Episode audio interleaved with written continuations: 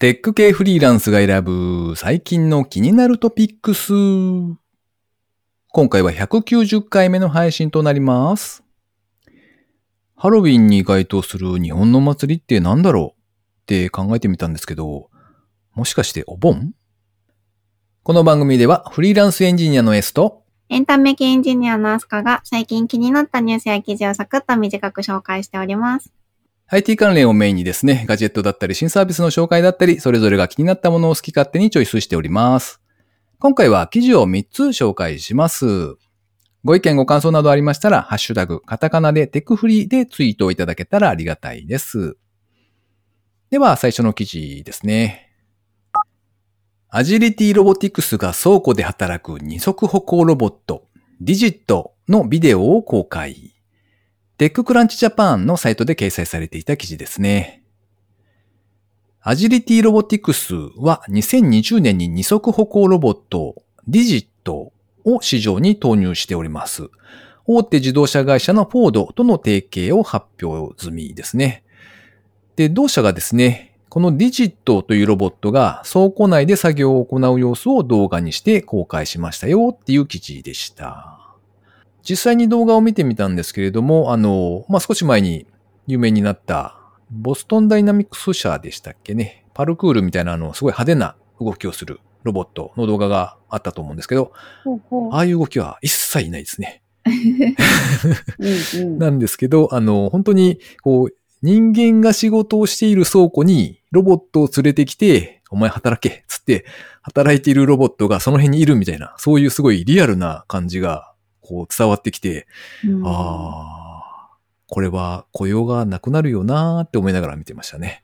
ああ、それは、あの、心配になるぐらい、なんかリアル なんですよね、動きうが。ん。人が入ってるんじゃないかみたいな。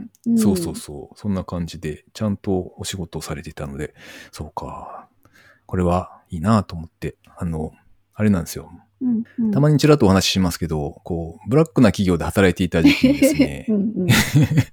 社内 SE と別で LINE に、こう、工場の LINE に入ってたりとか。あと、まあ、20キロ近い素材の、なんかそう、でかい塊みたいなもの、そういうのをこう、延々と運んだりとかですね。ええ そういう、そんなこ結。構な肉体労働があったのでうん、あの、あれを人間がしなくていいという世界は 早く来てほしいなっていうのは強く思うんですよ。すごい逆に貴重な体験ですね、それ。まあまあそうですね。あの、エンジニア界隈の人ではあんまり体験してないだろうなっていうのはありますけどね。うんまあまあでもおすすめしません。はい、おすすめできない。このロボットくん、顔をつけないのにはやっぱり何か理由があるんですかね？どうなんですかね？なんかう、んあれじゃないですか？一緒に働いてる人が情湧いてしまうからっていうことじゃないですかね？それはちょっとわかる気がします。で でも顔まあ作るのも難しいですけど、このロボットくんは、なんだろう、ランプがついてるだけ？頭、頭があるべきとこに。うん。そうそう。すごいちっちゃいなんか、ちょこんとなんか、うんうんパトランプじゃないけど、なんかそういう感じのものが、そうですね。カメラとかが収まってるんですかね。あーなんかそんなイメージのものがうん。ありますよね。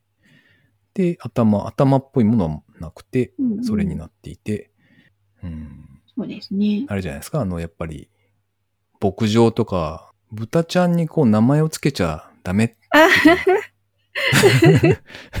売られていくときに悲しすぎるから、みたいな。な。そうそうそうそう。それで、あれじゃないですか、顔はつけないみたいな。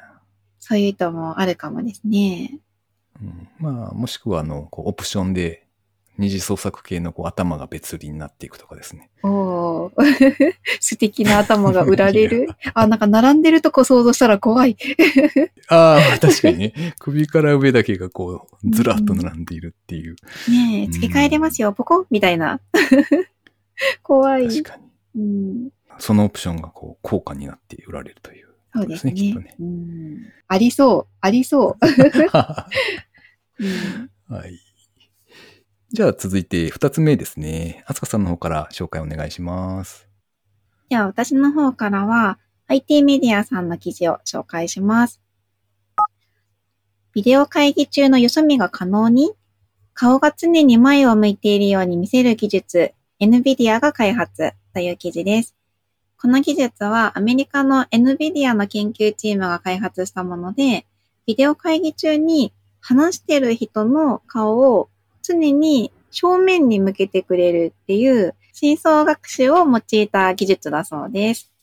あの、最近ビデオ会議とか多いと思うんですけど、あうんうんの、自分の顔をビデオ会議だと映ってますよね。はい。で、その時の、あの、じよそ見したりとか、ちょっとこう、違う方向向いたりとかうんしていても、ぐいっと強制的に 前を向かせてくれるっていう、あのことらしくて、あの、これ見てて、あの、はい思ったのが、はい。あの、ビデオ会議の時って、うん微妙に視線が合わなくないですか？カメラの位置あの都合で。あの、う。うんん。わかるわかる。ね、あの自分は画面を見てるけど、本当はカメラを見ないと目線が合わないと思うんですけど、うんあの、こういうのでちょっと補助があるだけで、なんか目と目を合わせて会話してる気分になれるんじゃないかなと思って、そこがすごい気になりましたね。ああ、なるほどね。うん。僕が思ったのは、あの、うんうん。こう、手元でスマホ見ながら会議してても大丈夫だなって思いました。悪いこと考えて。いや、あの、なんでしょう。えっと。多分聞いてる皆さんの中でも、あの、うん会議しているふりしながら、裏のタスクで、あの、なんかいろいろね、エクセル触ったりとか、コードを、うんうんここのコード気になるわって言って、内職したりしてる人がきっといると思うんですよね。うんうん で、その時は、まあ、あの、大丈夫じゃないですか。あの、画面を普通に見てるから。うん、そうですね。なんですけど、あの、手元でなんかちょっと、スマホに気を取られて横っていうか、なんかちょっと下の方を見ると、あ、あれ、スマホ見てるんじゃないかな、みたいな。わかる。わかりますうんうん。になるので、そうそう、それはやっちゃいけないなって、こう、割と、こう、常に意識はしてるので、うん、うん。あの、ちょっと思っちゃいました。はい。あの、一応視線も言及されてましたよ。顔の向きと視線がっていう風に書かれ、記事には書かれてたんで、きっと、あの、視線もちゃんと合うように修正してくれるんだと思います。あの、紹介されてるところっていうか、あの、元の、あの、うん。発表されてる動画があるんですけど、あの、その動画を見ると、どういう風に、こう、視線を変えているかというか、こう、ビフォーアフターみたいな感じで、あの、ぐいっと向きを変えてるところが動画になってるんですよ。うんうんうんで、それを見てると、うーん、確かにご本人なんだろうなとは思うんですけど、うんあの、やっぱり、こう、人が動いてる、なんか顔の表情とか、動いてる最中をグイって変えると、結構印象変わっちゃうんだなって、それもちょっと思いましたね。うんおうん。ねやっぱりこれ、多分気づくと思いますね。あの人が見たら。なんか、なんかおかしいぞって。うん。そう、あ、知ってる人が見たら気づきそうな感じだなってうん思いました。知らない人だったらわかんないかも。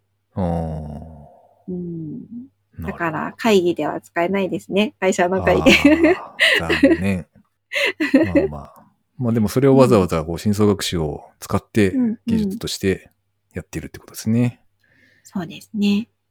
なんか、ズームに標準搭載してほしいな。いるかな？いるかなこれ？あなんか目線が合うのはすごいいいと思いますけどね。そっかそっか。う。うんん。はい。はーい。はい。そんな感じでした。では最後3つ目ですね。行政向けの制作競争プラットフォーム、ポリポリ5部、ベータ版をリリース。行政利用第1弾としてデジタル庁が利用開始。株式会社ポリポリのプレスリリースからですね。株式会社ポリポリは2021年10月5日、行政向けの制作競争、共に作るの方の競争ですね。このプラットフォーム、ポリポリ5部、ガバメントの5部ですね、のベータ版をリリース。こちらのサービスは行政と国民が気軽に政策を競争できるプラットフォームで、主な機能として3つが紹介されていました。1、行政からの相談内容が届き、政策のスライドなどを見ることで行政の政策をわかりやすく理解できる。2、行政からの相談内容に対するコメントを投稿できる。3、政策の進捗や新たな相談が届く。以上3つだそうですね。行政最初の利用はデジタル庁。国民との競争による政策実現のためのコミュニティプラットフォーム実証事業の参加事業者として、ポリポリ5部ベータ版が採用され、幅広い国民から意見やアイデアを募集し、オープンに議論していくことを目指すということだそうですね。とりあえずちょっとアカウントを作ってみたんですけれども、ちょいちょいメジャーな方のコメントも載っていてですね、なかなか面白かったですね。あの、乙武さんとか、あとは、これはわかる人がそんなにいないかもしれないですけど、あの、 note.com の CXO の方かな？あの、 THE GUILD の深津さんという方だったと思うんですけど、とか、うん。そのあたりこうなんかツイッターで見たことがある方とかがですね、なんかコメントされてて、おおと思って見ておりました。これは中にはどんなことが書いてあるんですかね？相談内容。うん。相談内容は、とりあえず、まあまあ、なんというか、すごく普通っていうかですね、僕が見たのは、普段生活の中で、その行政でなんかやってる手続きとか、ああいうものに関して、ここがデジタルになればいいのにな、みたいな、ああ、なるほど。そういう意見が欲しいっていうう、んすごくシンプルなものでしたね。僕が見たときに、今のやつだと30いくつとかだった気がするので、まだそんなにユーザーはいないのかななんて思って見てましたけどね。うん。あ、そうですね。リリースされたばっかりですもんね。うんうん。これから。うん。かなと思いますね。ということで、記事の紹介は以上となります。では、番組にいただいたコメント紹介のコーナーですね。みつりえさんからいただいたコメントをご紹介します。いつもありがとうございます。ありがとうございます。187回目、拝聴完了。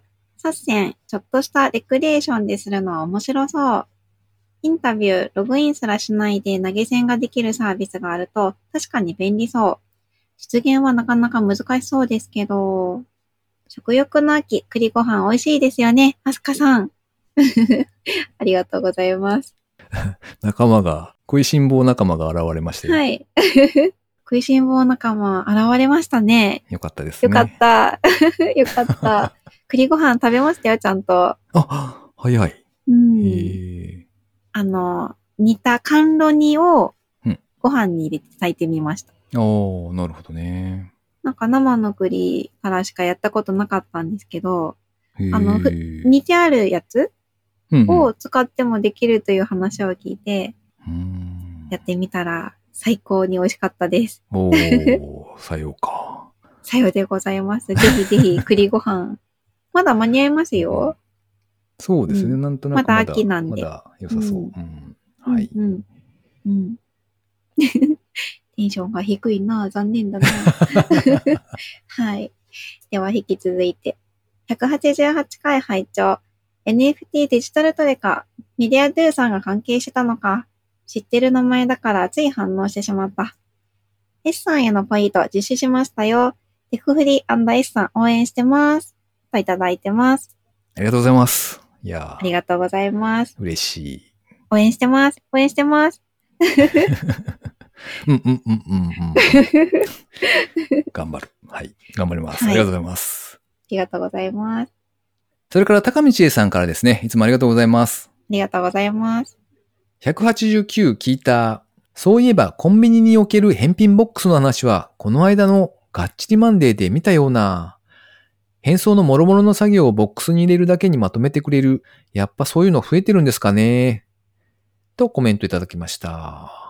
返品のお話ですね。うんうんあすかさん返品よくしますか？返品はよっぽどしないですね。そうですよね。僕もあんまり、あんまりしないですね。返品は服とか、あのファッション系をよく買う方がされるのかなっていうイメージ。そうかそうかうん確かにそんな気がしますね。うん、服買わないからな。ユニクロと GU しか行かないからな。あ、なんで知ってるんですか？私もなんですけど。仲間ですね。GU 仲間ですねになっちゃ。った。そうですね。は。い。ユニクロも高いなって思うぐらいなんで。わかるわ。重症。たまに島村村とかで500円ぐらいの T シャツとかを、あの、あ、これいいかもとかって見つけると嬉しい人ですね。島村ね。まあまあ、それは良いとしてですね。あの、なんか、はいそうそう。返品っていうところがやっぱり EC サイトをやってるところにとってみると、すごい痛みの部分だったので、なんか刺さったみたいな、伸びてきているみたいなことらしいんですけどね。ただなんか、うんちょっと思ったのは、返品ありきで考えるのが、その。うん、果たしてそれはいいことなのだろうか という、ちょっとなんかこう、おっさん臭い考えになって、そんな考えもしちゃうんですけど、まあまあ、あれか。うんうん。あの、なんでもないです。あの、お洋服はありじゃないですか？だってね、着て、あの、合わなかったとか、サイズが入らなかったとかもあるかもしれないですし、確かにね、そうかそそれうか。はしょうがないような気がします。あと、靴とか？靴とね、はいはい、そうですよね。うんまあまあ、そうですね。世の中の流れですね、きっとね。そうですね。はーい。えー最後にですね、近況報告のコーナーですね。えー、安香さん、最近はどうですか？最近はですね、あの、すみっこ暮らしっていうキャラクター知ってますよね？あの、安香さんからだけ散々聞かれされているので、よく知ってますよい。やいやいや、いやいやいや、他の人からは全く聞かない。うんい。やいやいやいやあの、ものすごく売れてるんですよ、この子たち。あの、キャラクターにしては有名な子だと思うんですけど、うんあ、で、それの、あの、一番くじが時々やるんですけど、ほう。あの、いろんなキャラクターのその、すみっこだったら、すみっこのグッズばっかりで、600円ぐらい払って、くじを引くと、その中のどれかが当たるみたいな、あの、いわゆる一番くじなんですけど、あの、大体、ぬいぐるみなんですよ。あの、A 賞というか、上の方の賞は。ほうほうほう。で、ぬいぐるみたくさんあるんですけど、あの、数がすごい少ないので、ぬいぐるみたちは。うんなので、いつも、あの、すぐ、まあ、すぐなくなっちゃうというか、まあ、タイミングが悪いとなかなか当たらないんですけど、うんあの、うちの近所に、一番くじが全然減っていかないファミマがありまして、ほう。あの、多分やる人がいないんじゃないですかね、周りに。そこ悲で。そうう、ん悲しい。で、すみっこの一番くじがそこで始まったんですよ。うん。で、きっといつものように、ああ、全然あそこ減らないだろうから、また、いつか行けばいいや、みたいに思ってて、うん。で、だいぶ経ってから行ってみたんですよ。うん。そしたら、なんか、もう終了してたんですけど、どうやらくじをするのを諦めたらしくて、え？あの、売れ残りの子たちが、あの、値札つけられて、あの、棚に転がってました。切ない。ああ、まあまあ、それはファンにとっては嬉しいというか。そうですね。うんあの、ね、狙った子がゲットできるので、ありがたいわ。全部かっさらっていったんですか？いやいやいやいやいや。一回600円ですよ。な700円だったかな？高いんですああ、よ。まあまあしますうね。ん。そう、なんかそんな姿になってるとこは私初めて見たので、びっくりして、うん。まあ残念ながら欲しい子がいなかったんで、あう何も買わなかったですけどなるほね。そっかそっか。うん。うんうん。最近のハイライトはそれでした。なるほどね。うんうん。え、あすかさんのその推しキャラみたいなのはあるんですか？はい。あ、トカゲさんです。さんつけちゃった。じゃあ次行っていいですか？あ、ちょっと待って。もうちょっと聞いてくれないんですか？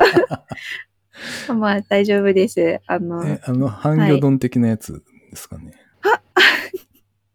まずい。ちょっと似てる色が。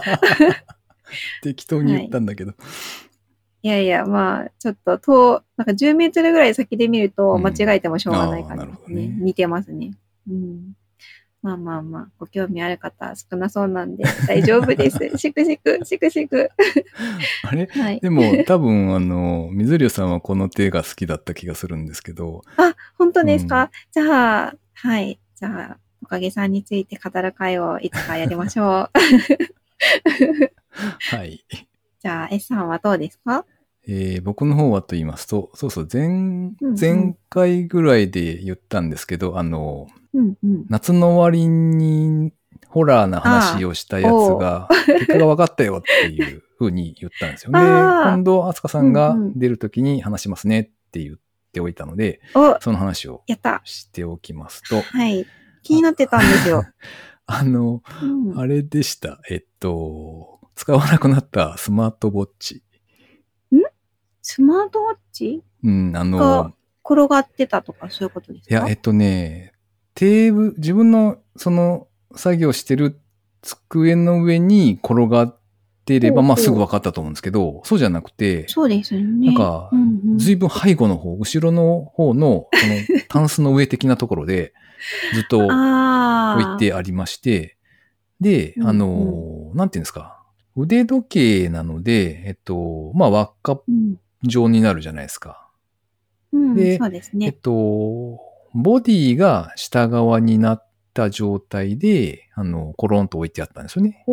で、そうすると多分、ほあの、少し湾曲してるから、うん。振動、バイブが起こった時に、多分結構なうん大きな音になるってことなのかな。で、それうで、んその、自分のすぐそばで鳴っているはずだっていう風に聞こえてたみたいです。ああ、で、実際は遠かったけども、そうそうそうそう近くに聞こえた。うんで、うんあの、なんか、よくある機能として、そのずっと動かないで作業してたら、例えば30分ごとに、あの、座りすぎ注意みたいなあアラートがあ。出たりする機能があるんですよ。で、それがオンになってて、で、一定期間ごとに、うーってああ、なっそういうことだってたん。ですねう。んそういううちでしたよ。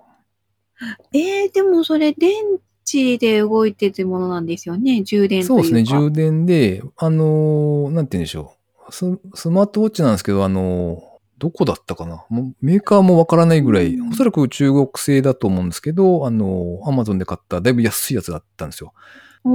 で、電、機能はそんなにない分、電池は結構持つっていんうやつだったので、ああ、それで長生きされていらっしゃったっていう。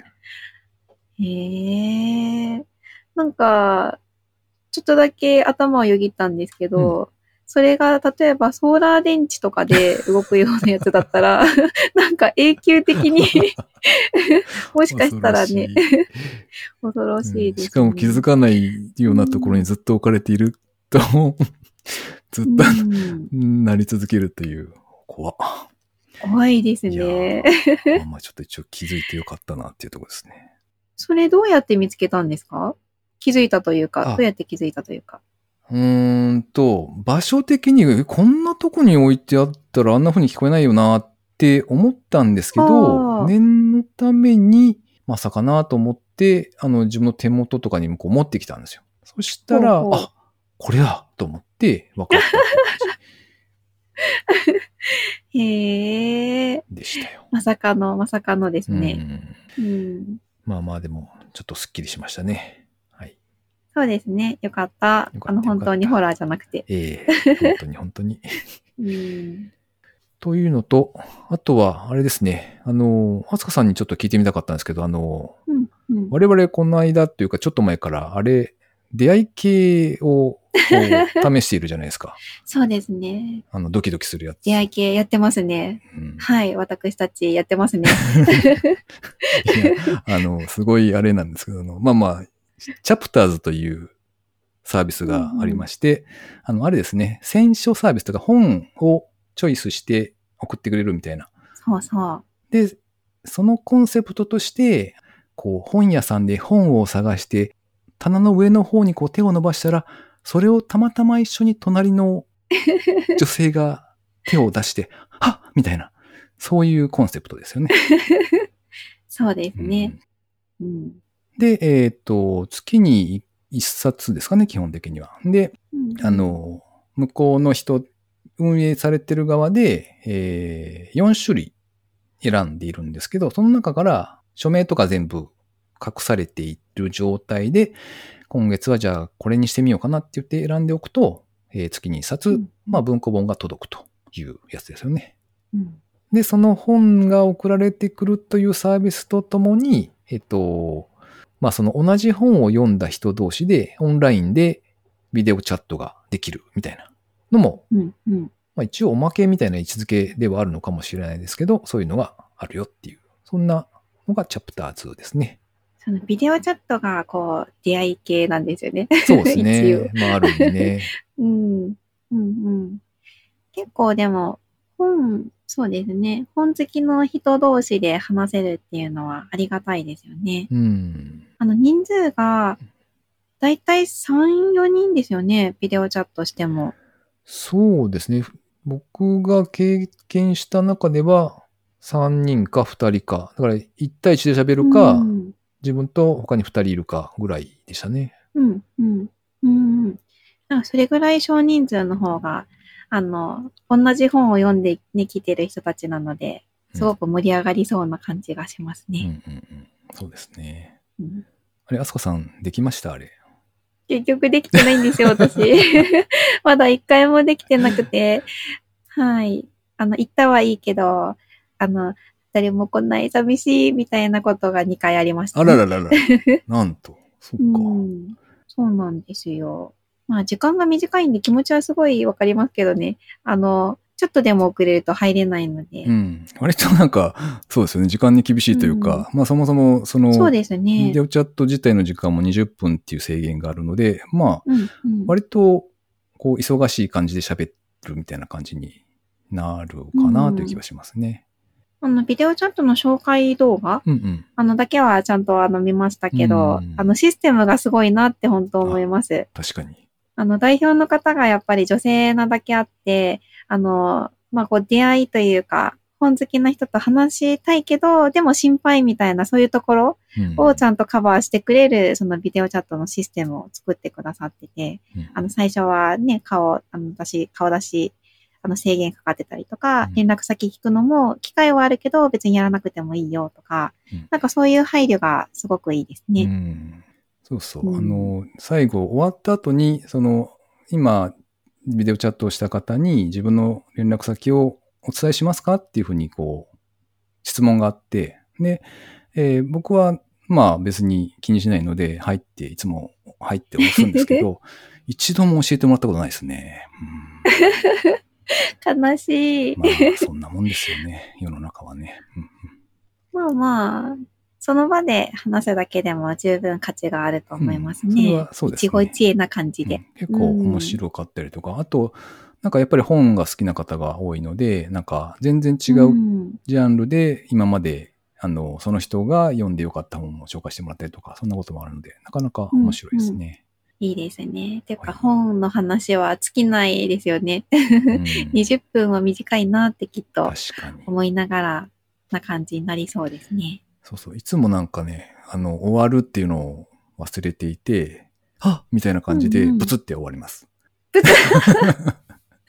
あ、そういうな、何も出ないんですか？画面に。一応ね、画面のうどこかに、あと何分で終わりますよみたいなのは出てるはずなんですけあど、ちょうどその話に、こう、乗っている頃みたいな。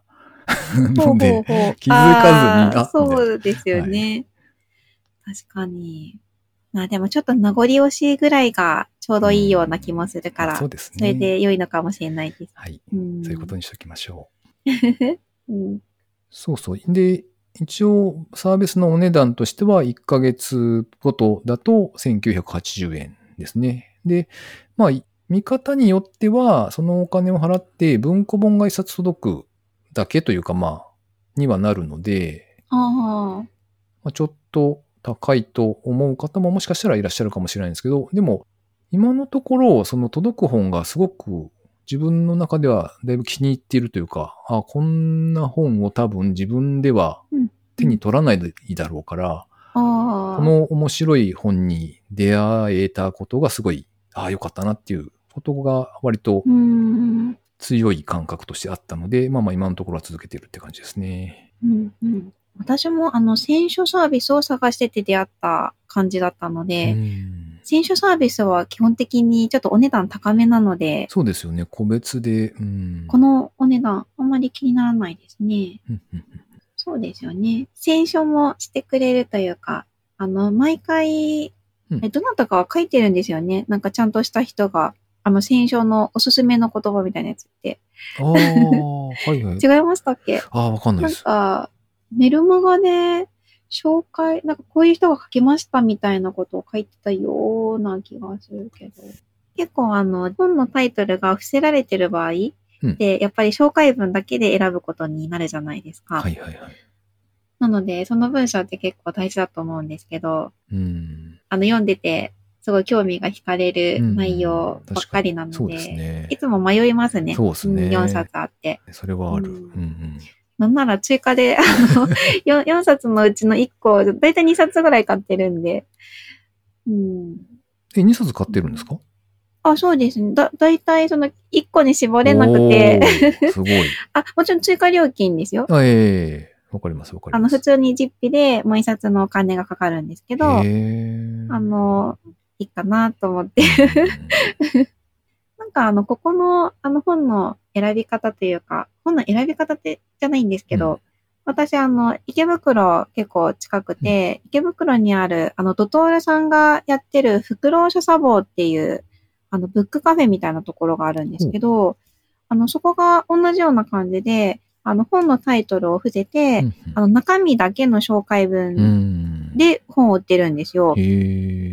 それ結構、あの、気に入ってて、でもちょっとコロナで行けないなと思って全然行けてなかったんですけど、あの、オンラインでこうやって、しかも4冊に絞って出してくれるのはすごい嬉しいうんサービスですね。確かにそうですね。あんまり多すぎても選べなくなっちゃうし、ちょうどいいかもしれないですね。うん。そうですね。おすすめしてくれるっていうのはすごういんありがたい。あとはあれですね、あの、しおりとか、なんて言うんでしょう、こうデジタルばっかりに接してるけれども、そうじゃなくて、うんリアルな手触り感というか、なんか、結構こだわってるのが分かって、すごくこう、届いた時に嬉しいかああ、そうですねったり。しますよね。ああ、わかります。うんあの、挟んであるしおりとか凝ってますよね、うんすごく。毎回デザインして作ってるんだなって。ブックカバーも違いますもんね。ね。あ、ブックカバー一緒でしたカバーっけは、でもたまになんか材質が変わったりとかはしますね。何種類かパターンがあるのかもしれないですね。うん、うん。あと、リボンのしおりが何気に好きです。あーはいはいサテンのリボンの。うん。まああれですね。じゃあ、アスカさんが今度はその、ビデオチャットの方にうん、うん。ちゃんと相手が現れて、あの、相手が、なんかお見合いすっぽかされたみたいな感じの雰囲気に、切ない度がアップしましたね、今。いやいや、あのね、こう、運命の人と、はぁ、みたいな出会いにつながるということを祈りつつ、えー今回はこんなところですかね。はい。祈られちゃったよ。知らんけど。この番組へのご意見ご感想など絶賛募集中です。ツイッターにて、ハッシュタグ、カタカナでテクフリーをつけてつぶやいていただくか、ショーノートのリンクからですね、投稿フォームにてメッセージをお送りいただけたらありがたいです。スマホ用に、ポッドキャスト専用の無料アプリがありますので、そちらで登録とか、購読とかしておいていただきますと、毎回自動的に配信されるようになって便利です。Spotify、Amazon Music でお聞きの方は、ぜひフォローボタンをポチッとしておいてやってください。S さん、秋も深まってきましたね。そうですね。あ最近外に出ると、あの、スズムシの音が、リンリンって、なんか鳴いてて、綺麗だなって、思います。ほう うんうん。本当にスズムシですか？え、ちょっと待って。違う外来生物だったりしませんか？何がいるんですかね？ああ、確かに音しか聞いたことないんで。あ、いやいや、姿、姿見ると嫌なんですけど。多あ分、の、音色は綺麗でも。あれですよ。ナイルパーチみたいな感じじゃないですかね。え、今なんて言いまナしたか？イルパーチっていう。ナイルパーチ、ナイルパあーチ？の、何ですかそれは？チャプターズで最初に読んだ本が、ほうほう。ナイルパーチの女子会っていう。